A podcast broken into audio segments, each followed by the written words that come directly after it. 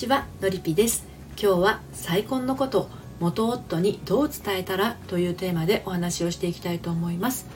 お母さんの呪縛が解けずに自由に飛べない30代女性が自分の翼で人生を羽ばたけるように恋愛カウンセラーをしたり大人女子の秘密基地的オンラインサロンを運営したりしています。はい。えー、今日の内容はですね、まあ、離婚した元夫婦ですね。それぞれが再婚した場合相手にどう伝えたらっていうことなんですよね。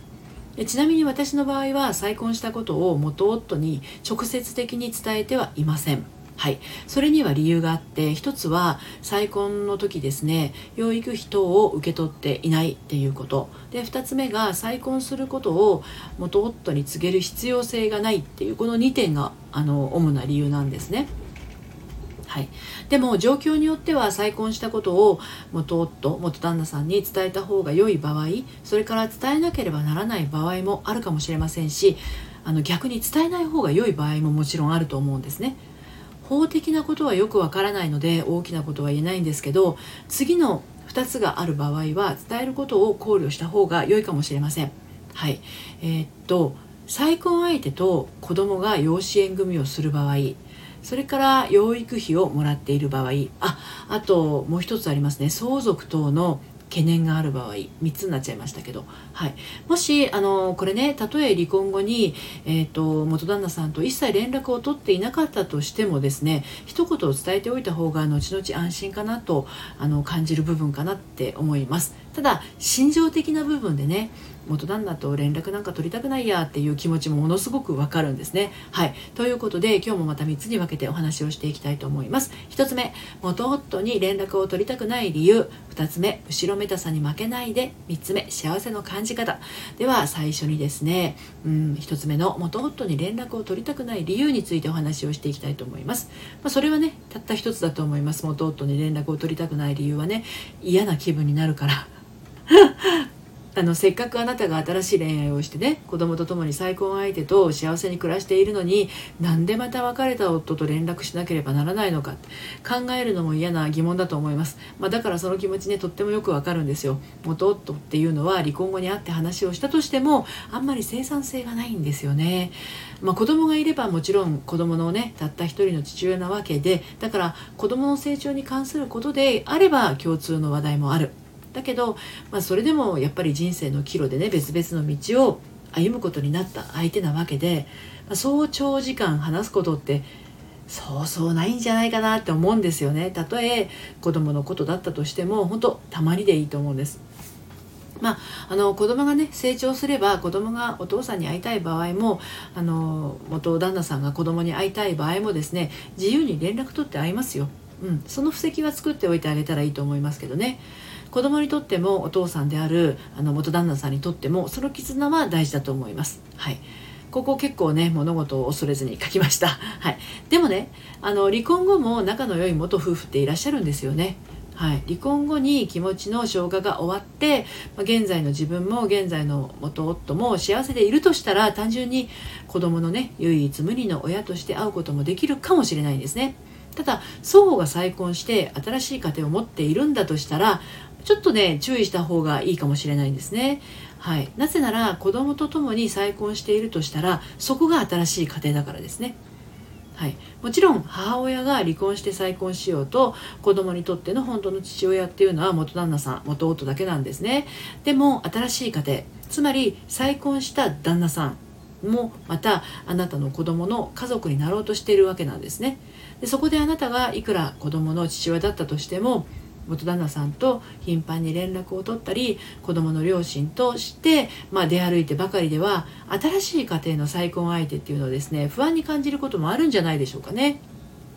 うん、ちょっと話がそれましたけど、まあ、もう連絡も連絡を取ることもないような元夫なら再婚したことは特に報告いらないんじゃないかなって私は思います。だって嫌なんでしょ？連絡取るのがね、うん、だったらいいんじゃないかなって思います、はい、で2つ目の後ろめたさに負けないでっていうとこなんですけどもしかすると離婚理由がですね未だに心のどこかに未消化で残っていてあなたが幸せになることをあの私だけ幸せになっていいのかなみたいな、ね、そういう罪悪感が生まれてしまっている場合もありますね。ですがもう終わった夫婦です。終わった夫婦は過去の結婚生活で再び幸せになることはできません。それぞれが新しい人生の中で自分の幸せを再構築するために離婚したわけなんですね。でそこには希望や夢こそあれ罪悪罪悪感というのは不要なものですね。だから後ろめたさも当然不要なんです。離婚したっていうことはあなたが幸せになること。イコール元夫もまたその道で幸せになることなんですね。それぞれの生き方の上でですね。この視点があれば再婚したこともするっと言えるかもしれない知れないんですけどでも生地結婚生活を送っていた経験があるからですね。これを言ったらこう言われるかもみたいな恐れがあるかもしれないんですね。でもねあなたの幸せを壊す権利は元夫にはないんですよ。そんな威力もありません。だからそんなにビビる必要もないんです。あなたはそのまま幸せになればいいんです。はい。とは言ってもやっぱり引っかかる。そう感じてしまう場合はもしかするとあなたの中に幸せになってはいけないっていうね思い込みがあるのかもしれないですね。でこれはですね実は離婚してから生まれたものではなかったりします。最初の結婚する以前、うん、もっともっと前ですね。あのあなたの幼少期まで遡ります。あなたが小さい頃あなたのお母さんやお父さんは幸せそうでしたか？もし「はい」って即答できないとしたらあなたはその辺りでですね私は幸せになってはいけないんだ。だってお母さんもお父さんも幸せじゃないんだからと。意識には上らない奥深いところでそう思い込んでしまったかもしれないんですね。こういうあの思い持ってる方結構いらっしゃいます、はい、最後に3つ目。幸せの感じ方ですね。これって本当人それぞれではあるんだけど自分に幸せになることを許可できないでいる人は大概両親が仕事で苦労していたり忙しそうでとても余裕がなさそうだったりそういう状況を目の当たりにして育ってきています。でそうなると親を超えて幸せになることが怖いんですね。私だけいいのかなって小さい頃のあなたは思っちゃうんです。もしお母さんが幸せそうじゃなかったら私が頑張って幸せにしてあげたいって私が頑張ったらお母さん笑顔になるってやりたくないことや苦手なことも頑張るんだけどうまくできなくてっていうことをね大人になっても続けて苦しくなっちゃうんですね。でそのことと再婚することを元夫に言えないこととどうつながるのって思うかもしれないけど自分が幸せになることを許可できないから人目も気になるんですね。どこかで元夫は不幸だと感じていて元夫が不幸なのは離婚したからだとも思っているのかもしれないし元夫と結婚したからこんな風になったんだっていう風に自分を責めている気持ちも絡まったりしてもう頭の中がぐちゃぐちゃになってしまったりする。答えはとってもシンプルで私と元夫はそれぞれが幸せになるために離婚した。私はより一層幸せになるために再婚を選んだ。それだけのことなんですよね。でそれを伝えるか伝えないか。それは本当は法的なことがなければどっちでもよくてね。あなたは幸せになることだけ感じたらいいんだと思います。はい。ということで今日は再婚のことを元夫にどう伝えたらっていうテーマでお話をしてきましたが伝えても OK 伝えなくても OK という状態になれたら気持ちが楽になりますよね。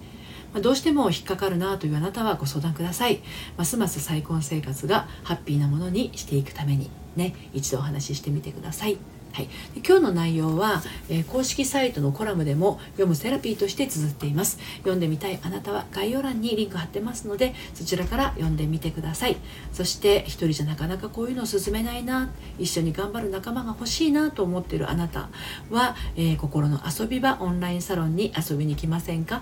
こちらは30代からの大人女子向けの秘密基地です。はい現在初月無料でお楽しみいただけます。入ってみたいなというあなたは概要欄から遊びに来てください。今日も最後まで聞いていただいてありがとうございました。それではまたさようなら。